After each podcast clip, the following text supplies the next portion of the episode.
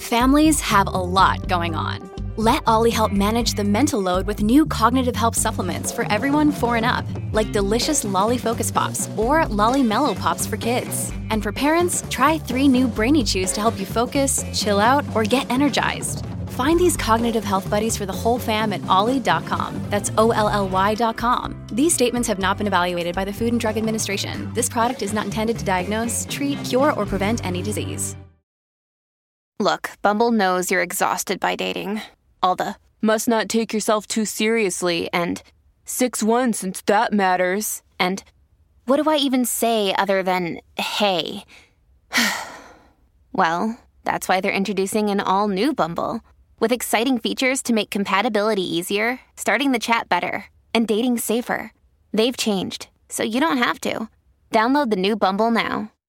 Hello, everybody. This is Marshall Poe. I'm the editor of the New Books Network. NBN listeners like to read books and buy them. So we thought we'd tell you that right now, our friends at Princeton University Press are having a remarkable site wide sale. You can get 50% off books, including ebooks and audiobooks, with the code 50, F I F T Y, at checkout until May 31. You can save some real money on Princeton University Press books. I encourage you to go there and check it out. Welcome to the New Books Network. Welcome to the New Books in Literature, a channel of the New Books Network. My name is Yakir Englander, your host today. And today I have the gift to speak with Leslie Grover, who is a writer and a poet who wrote The Benefits of Eating White Folks. In this unique novel that involve also beautiful drawings and poetry, the story is about a sickness in the time of slavery that kills white children. However, the novel focus on the hero who is a black slave woman and her, her relationship with black men, the relationship with her children, and the, and the complicated and painful relationship with the white honors, the man and the woman, with the divine. But we also are going to speak with Leslie about the power of storytelling as a tool how to heal the situation today. The uniqueness about Leslie Grover is that she is a Black history writer, but she is also a community scholar activist. She's the founder of the nonprofit Assisi House, which uses the power of story to build the capacity of vulnerable communities. I we are going to learn a lot about the sensitivity and the complexity of the situation, but with so much hope about tools how to heal the future. Leslie, thank you so much for coming to the New Books Network. Thank you. Thank you for having me. So, can you share a little bit about what inspired you to write um, this book?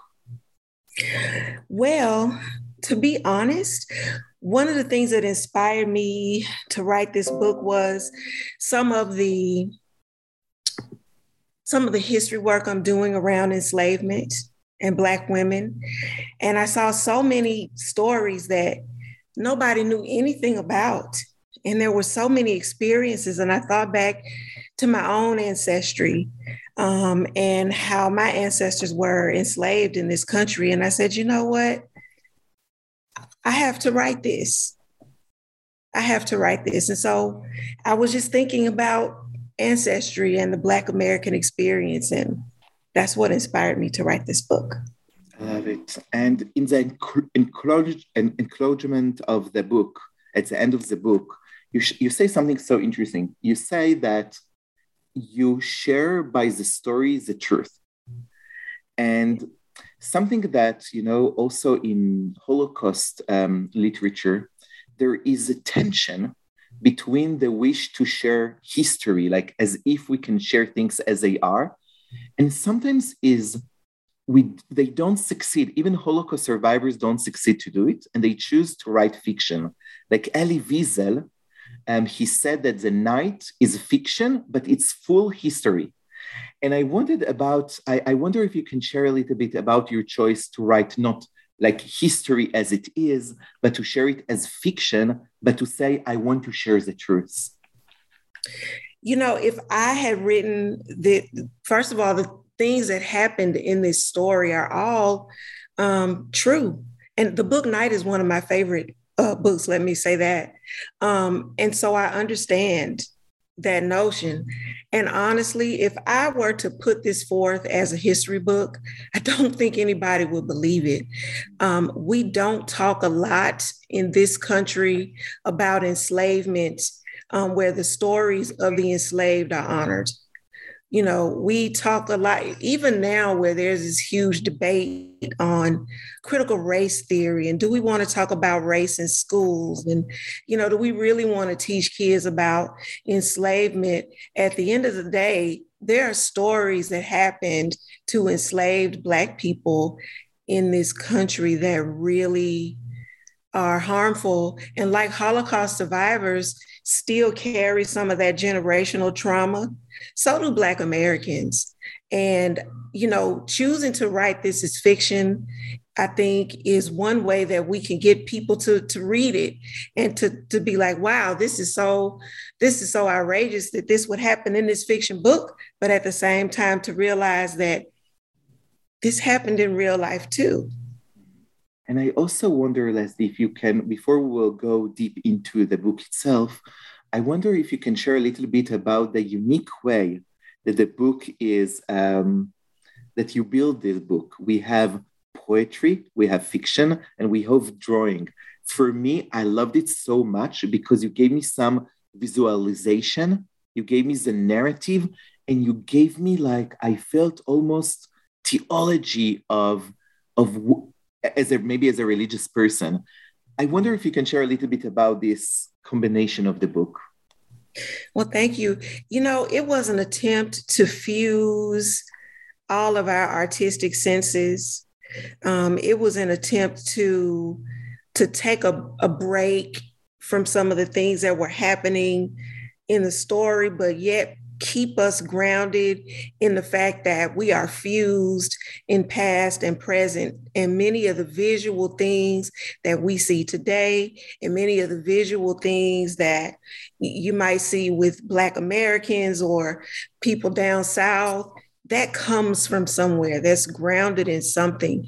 So having these elements of short pieces of poetry or long parts of this narrative, and then just a small uh, picture um, was just a way to to fuse those things together. On the lighter side, you know, I think I'm funny. You know, I laugh at all of my own jokes. I think I'm hilarious.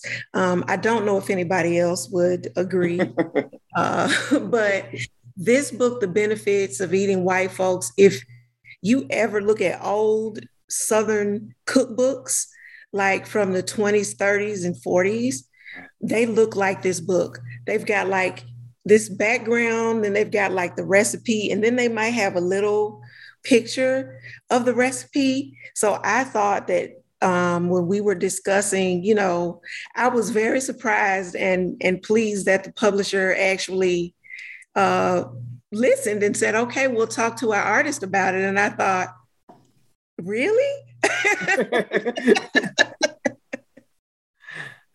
wow. Wait, wait, wait. Share with us a little bit more. So now you tell me actually something that I didn't see because I'm not an American. So I wanted to ask you about the benefits, like about the title, right? The benefits of eating white folks. But now you said that actually all what I see here is in a way a cooking book. yes.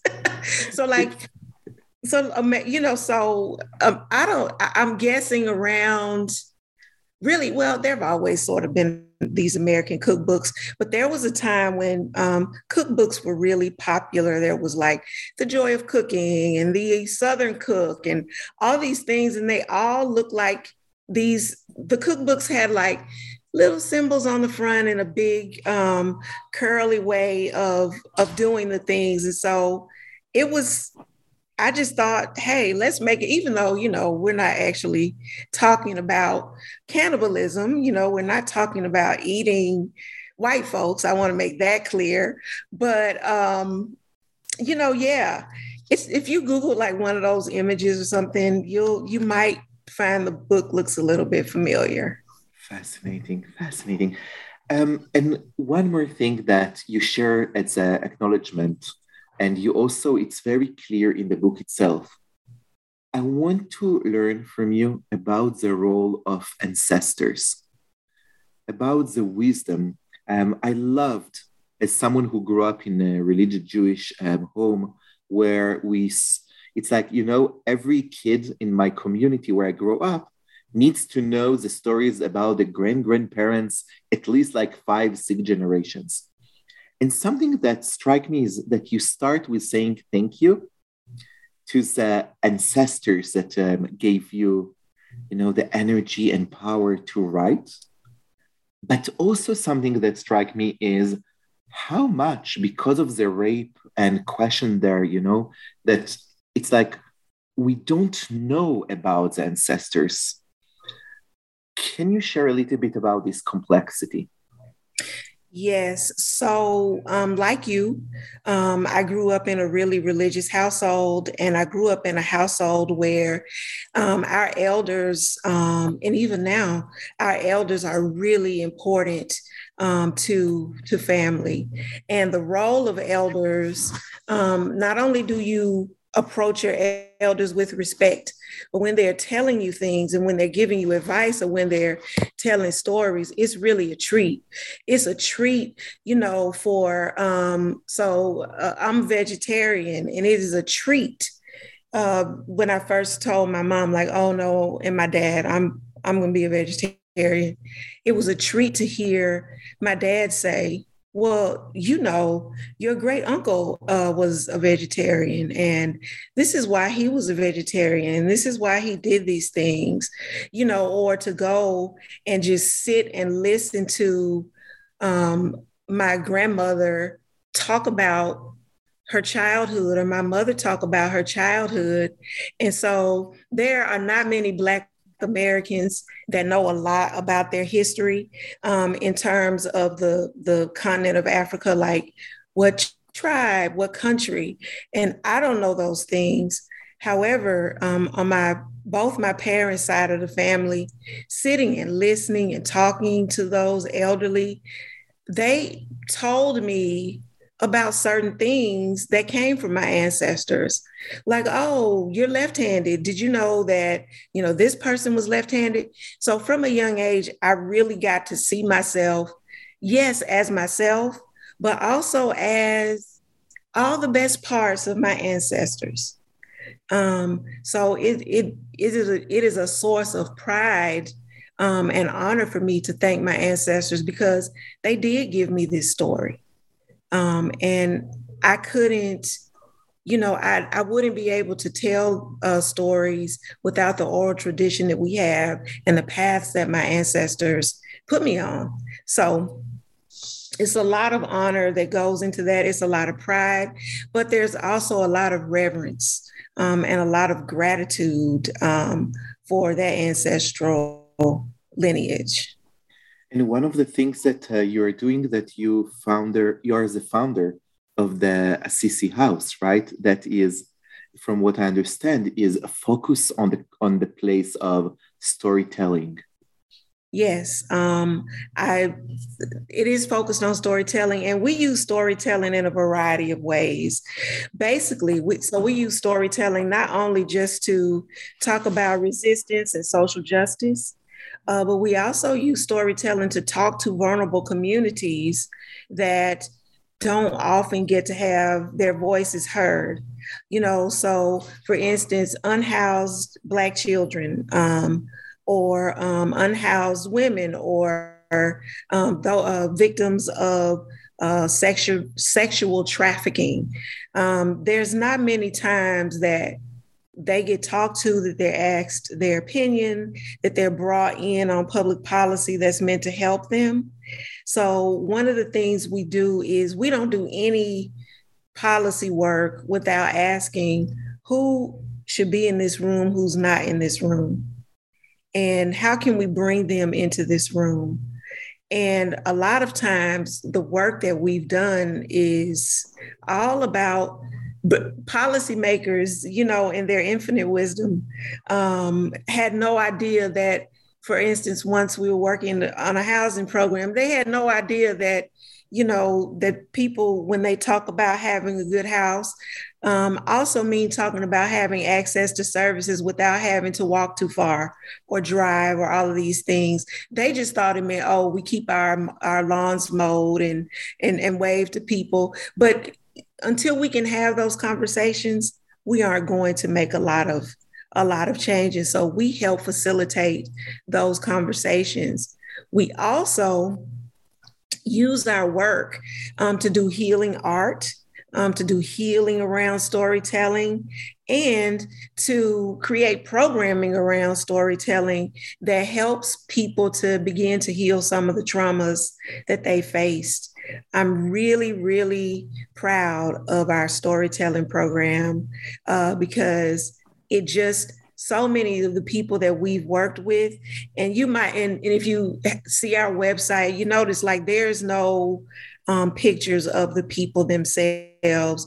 That's due to privacy. We want to honor um, those people. And a lot of times the sessions we have are very heavy sessions. We don't record our sessions. We don't do that work. But so proud of the things that we've been able to see people do and see them blossom and see them come out of a place where maybe they didn't even know who their ancestors were. Maybe they felt disconnected from community, but then spending time and tapping into the sense of self and tapping into the sense of story really maybe gave them a starting point to be able to move a little differently in the world.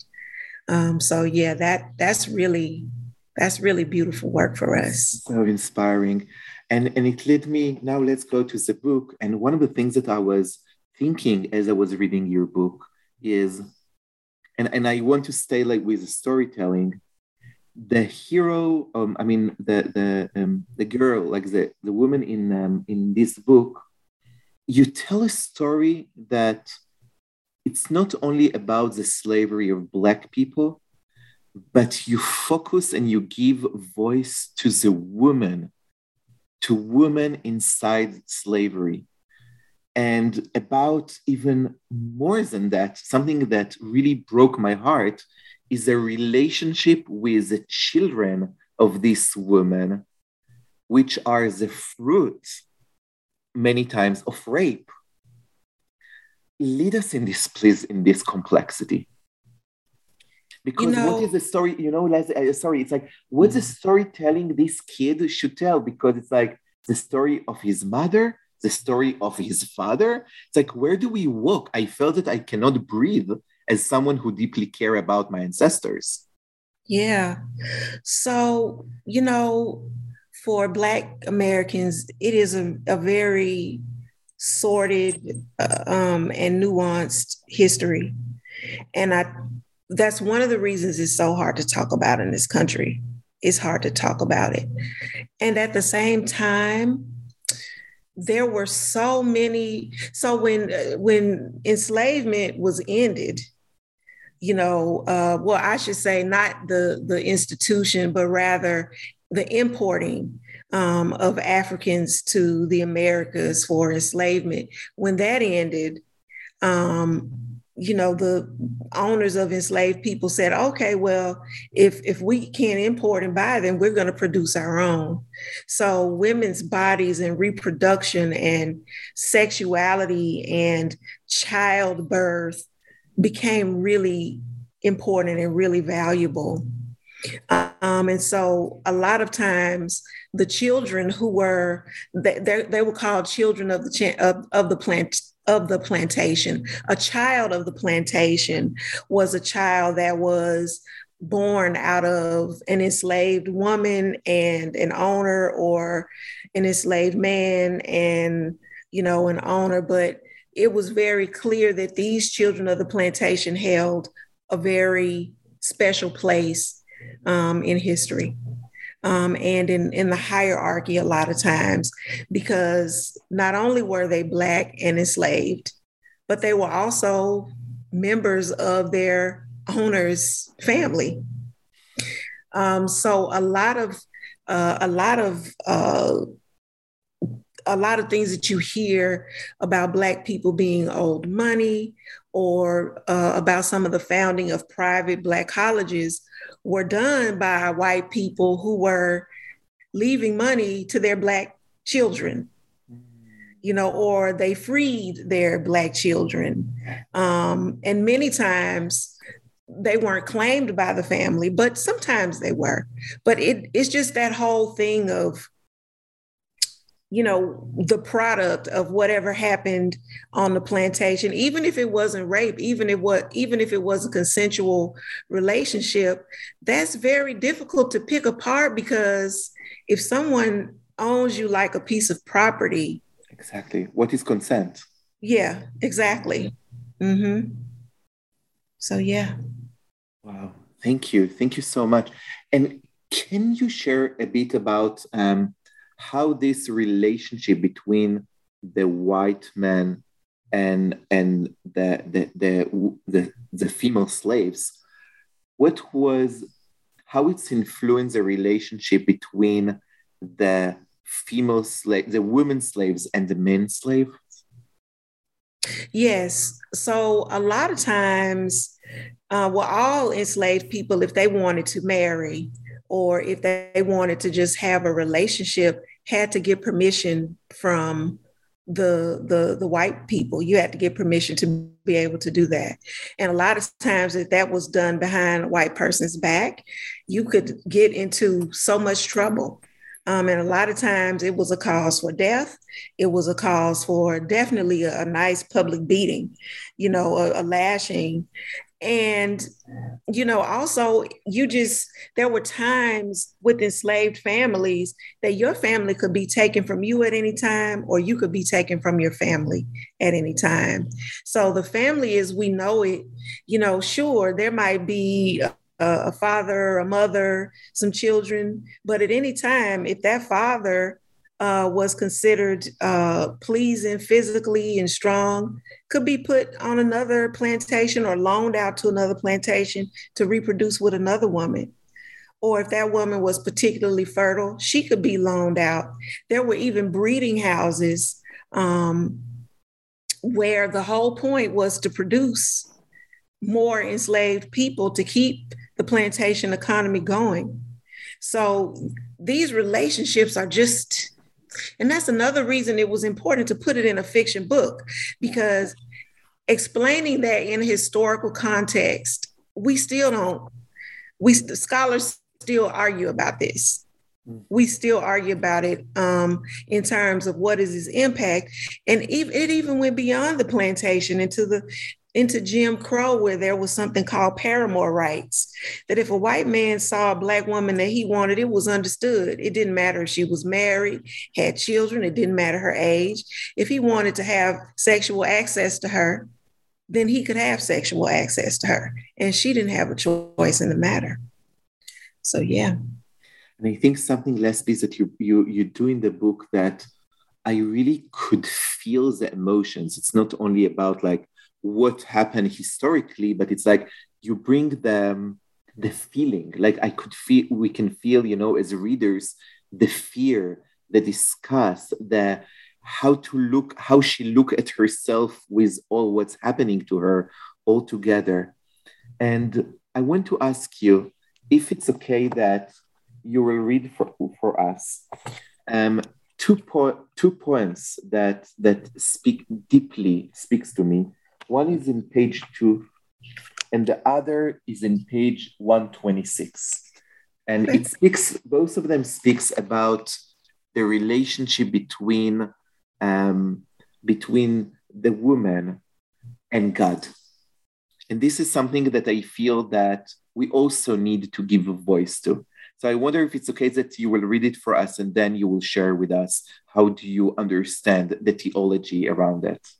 Oh, thank you. Yes, I'm pleased to do this. Thank you. Um, so, page two is called Divine Ears. Sometimes I wonder if God exists for a Black woman. If he does, he must not be good at paying attention. It has been well over 200 years. Maybe he is too busy watching the injustice, waiting to see if anyone is going to do anything about it. Thank you. Can we go to 126? Yes, 126. God knows what he's doing. Why is it when something awful happens, all Black people say, God knows what he's doing? It's not like he's the one who killed Black children or lynched Black men in the streets. God knows what he's doing, they say. But he doesn't kill young people who only want to escape from poverty. And he doesn't grant favors to addicts with hearts busted open. Why should God get all the credit for knowing everything when we're the ones who have to fix his mess? Thank you.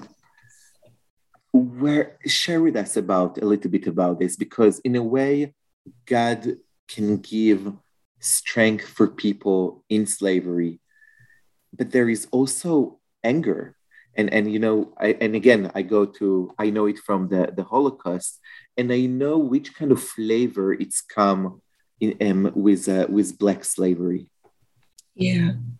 So, you know, when there is such injustice and pain enacted upon uh, people, like with enslavement, like with the Holocaust, and the implications of that, with never the opportunity to heal. Um, and yet, you know, both of our, both of the places that you and I come from are among the most pious and God centered people, and our faith is strong, and our faith influences our lives and our communities.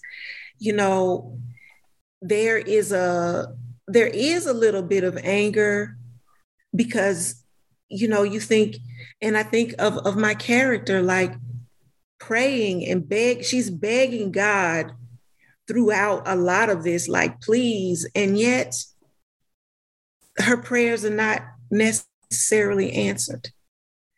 Um, and so many times, even in, in the community work I do and watching the injustice that's happening, there are just things you see uh, against people. And I hate to see anybody suffer. I, don't like to see human beings. I don't like to see anything suffer, but certainly not, certainly not people. And you, you just keep thinking, well, God, I know you see this and I'm praying.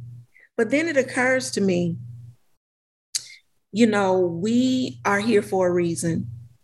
God puts us here for a reason. And like you said, He strengthens us. What it is, it is incumbent upon us to act out of love and service as well. Um, so looking at these things, just saying, you know, for like, and it, it was true. Like when old people, old people say all the time, oh, black people, well, God knows what he's doing, or well, it's God's will, or God knows best um, when something happens or when someone dies. And it's like, does he? Or is it us? Who are we? Who who are we attributing the power here of these things? When people are lynched and when they are killed, or when the, something like a Holocaust happens, or something like enslavement and brutality happens, that's not God. We're doing that. Those are human actions visited upon other human beings you know so it, it's sort of that complex relationship between the theology of yes definitely god loves us and he's watching. And at the same time we we still do very nasty human things to one another and all under a loving god. So why are we blaming him for what for what we're doing? You know if we love him then our actions should make these things wrong, then we should push back against these things. You know, to hear people say ridiculous things about the Holocaust and enslavement is, is foolishness. Those were very hurtful, evil things done to groups of people, innocent groups of people. God didn't do that. Human beings did. You know, and and but at the same time, there's almost this anger of like, well, God, why did you not turn their hearts? How, how could you not punish them? Why are we punished? You know, it feels it feels like that. And I think sometimes, you know, having struggled with my faith before, it was just in that moment where you love God so much that you cry out to Him to ask these questions and you realize that the answer is within you. It's in your heart. Hey, it's Kaley Cuoco for Priceline. Ready to go to your happy place for a happy price? Well, why didn't you say so? Just download the Priceline app right now and save up to 60% on hotels. So, whether it's Cousin Kevin's Kazoo concert in Kansas City, go Kevin, or Becky's Bachelorette Bash in Bermuda, you never have to miss a trip ever again. So, download the Priceline app today. Your savings are waiting. Go to your happy place for a happy price. Go to your happy price, Priceline.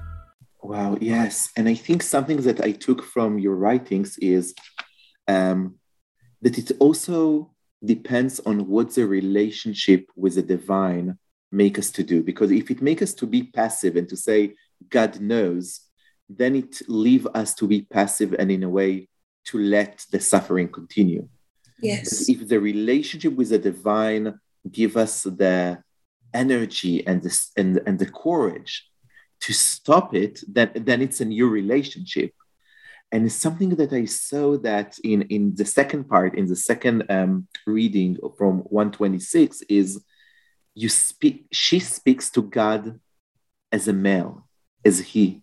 Mm-hmm. It's clear that there is also the gender element of, of, of the divine and the speaker. Yes. Yes.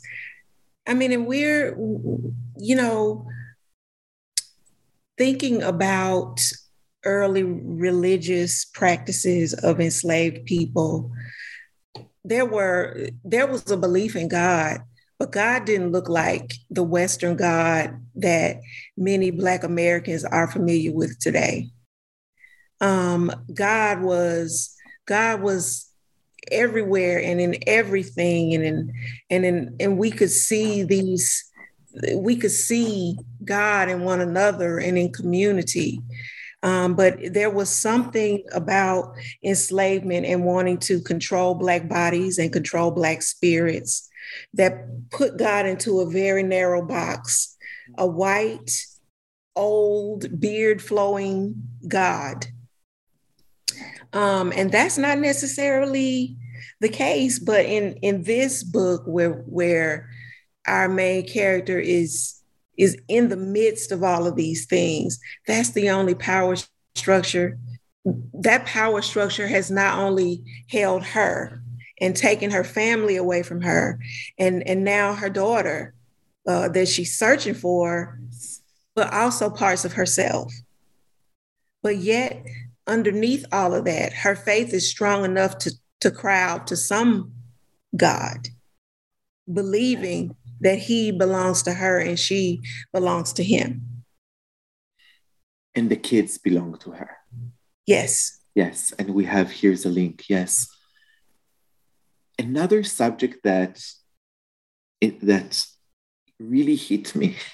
Um, it was really hard to read and so important, happening in page six, and the poem called Tears.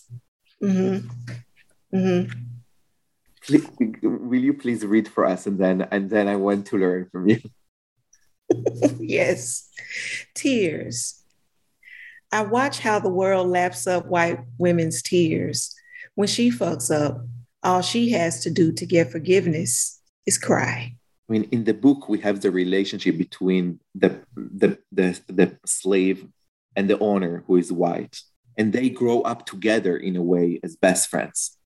Yes. There is something here about the cry that it's an ex- it can become an excuse. Yeah. What does it mean? How cry can be an excuse? Well, there are these viral videos um, where white women are calling the cops on Black people doing everyday things. Um, there might be Black people trying to barbecue in the park or bird watch in the park or a little black kid selling lemonade outside of an apartment building. And in every single one of these um, things, you have white women who call the police and then pretend to cry. And there's something about white tears and when white women cry, they are automatically they're automatically people want to care for them they're listened to they get attention. Even when little white girls go missing like it, it everything stops to find these little white girls to listen to these white women. And yet for other women any other woman who isn't white and particularly black women and black girls that's just not the case and um, that poem was a lot about just how Black girls and Black women, like Black girls never get to be Black girls. There's no innocence in Black women. The way that we've been painted is that we're sexual. So if we get sexually assaulted, it's because we're lusty and, and promiscuous. Um, you know, if if someone makes us angry and we yell or something happens, it's because, you know, we're just loud, violent Black women and this and there could literally be a violent white woman who has just slapped a person and they're getting recorded and she'll start crying and immediately everything is okay for her and it's it's one of those infor- unfortunate things in our society that again we don't talk to one another. We don't sit down and have these honest conversations about what enslavement was like what jim crow was like what it was like for a white person who also in america has not had promises fulfilled. Because in america the promise has been if you're white you'll you'll be fine but this promise has not come true for impoverished white people. This has not come true for lots of, of, of, of white people who find themselves outside of a certain type of system. Certainly it's not true for marginalized black people. You know, we we can talk about that, but it's just all these unfulfilled promises. But one thing you know, at the end of the day that's going to work is white women's tears that's going to work. There was a police officer that shot, she was kind of high, walked into a black man's apartment, shot and killed him in his own home. And in her in in her trial, she cries. This man's family hugs her. The judge hugs her. The media shows her tears this is not extended to other people. So there's there's there's a, a there's a place of that that's where that came from. Like if a, if a white one a white woman does anything in the world and she wants to get out of it she can cry. And somebody is going to take her side or she's going to get a softer sentence or they're not going to throw the book at her. We're going to have um, excuses made for her behavior. So see, i a question that walk with me. And thank you so much for for you know for open such a sensitive question. Now let's I, I, want to do zoom out for a second from the book and and, and speak with leslie as as a as an activist and as a as an educator. How do we do it? It's like how do we are going how american um you know american communities are going to do it? Because in a way we want people to cry when they feel pain. Yes. And on the same time, as you just described, is at least you, she, she can cry, other women cannot cry. How, how do you do it? I honestly think that we have to listen to one another's stories. Hmm. It all starts with stories. If you think about it, we love stories in this society, right? As kids, the first thing we hear are stories. Right. Um, as as we get into our religious texts, there are stories. Yeah. When we go to school, we're we're we hear stories. You know, even movies and TV shows, what are they? Stories. Songs are stories. And that's why art is so critically important to share our stories. Um, but I think the thing that's missing and the thing that um, I try to do with my nonprofit is to create that space where we can share stories. Um, because honestly, you know, there are some stories that are very difficult to tell, but there are also some stories that are very difficult to hear. And one of the things that we do in this country that's horrible is that we don't respect the the the st- stories aren't about whether or not you agree with them. It's in the telling and in the listening. So we don't listen to each other's stories. And so what we end up doing is making up these narratives in our head about how the other person is. Well, these people are evil because, you know, white people are evil because they enslaved black people and indigenous people and, you know, and they they did all of these things, you know, or oh black people are poor or black people have all of these physical issues I mean, we we don't we don't know. We don't listen. We don't listen to one another. We don't read each other's books. We don't listen to each other's songs in a way. We don't look at each other's art in a way that opens the door for understanding. And I think that's what it's going to take. And we have to keep trying. I think aside from the stories, I guess I guess it even starts before then is to not make assumptions about people and to really put ourselves in a place to listen. And I know for a lot of people, that's really uncomfortable. You know, and I, I, I, something that you said, and I just want to repeat. You said, you, you, you help me to understand the difference between storytelling and narrative. Narrative is when I'm telling about you what I think your story, and storytelling is when I'm listening to your story as you tell that. Yes. What a difference? Yes. In narratives, there's not a role. There's there's a sense of power, right? You have this person telling this, and whom whomever is in control of this narrative has the power. Yeah. In storytelling, there is a role for everyone. The role of the listener is just as important as the role of the person who's telling the story. And in this way, we can see each other as human beings. We can connect with one another. So there are many, many narratives, but very few stories that we exchange and, and pay attention to. Wow, thank you. Thank you. The last question is about actually the subject of the book, which is that white kids in the in the book are dying. Yes. And then in page 28, I think this is a place where you actually explain us about the DNA of the sickness. So yes. can you please read for us and then I would love to hear from you. Yes. What will it take to admit this place is sick? Imagine how bad off we must be to think that being Black is enough for a death sentence. We can say what we want, but can we seriously believe that when people who have been beaten, degraded, oppressed, lynched, raped, murdered will sit silently forever? How sick is that? Maybe it's it is a part of what the white babies in in in in your narrative it's like it's it's too much to carry. It is sickness. Yeah.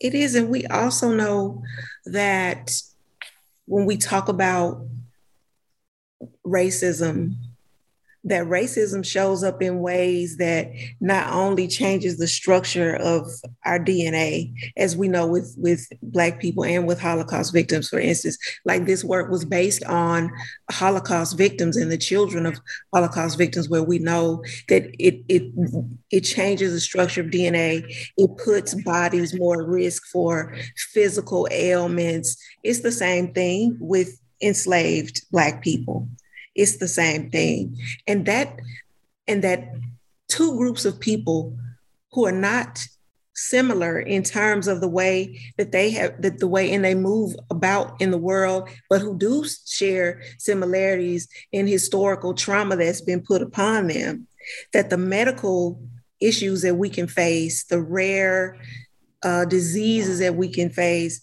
that they show up the same way in our bodies lets you know about racism that the, the foolishness uh, that still exists, for instance, in a lot of the medical field of uh, Black women not being able to feel certain type of pain is ridiculous. Yeah. How foolish is that? That a, a, a woman in labor, her labor pains would be different from any other woman who's having birth. Not saying that everyone's birth experience has to be the same, but all all mammals who give birth go through a labor contraction. You know, how crazy is it that Black women are usually saying, uh, told, oh, no, no, no, you're fine.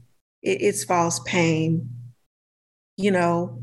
And then to, and as you said, to carry those things can make you sick. Stress makes you sick. And the stress of racism and the stress of discrimination is a public health issue. So when we talk about just sickness, how sick are we to think that none of these things in history have an effect on our bodies and the way we move now? So the somatic is like is that, that and the trauma is still deep in the in, in the body. Yes. Yes. Leslie, I want to thank you so much for writing this book. I cannot wait that it will be hopefully also translated because I think readers, you know, it's it's a book that gave me language to to deal with questions which are so far from American questions, you know, about Holocaust, about Israel and Palestine. It's it's yeah. we, we need the voices that you bring. Thank you so much for coming to the New Books Network. Thank you. Thank you for having me. It's such a pleasure.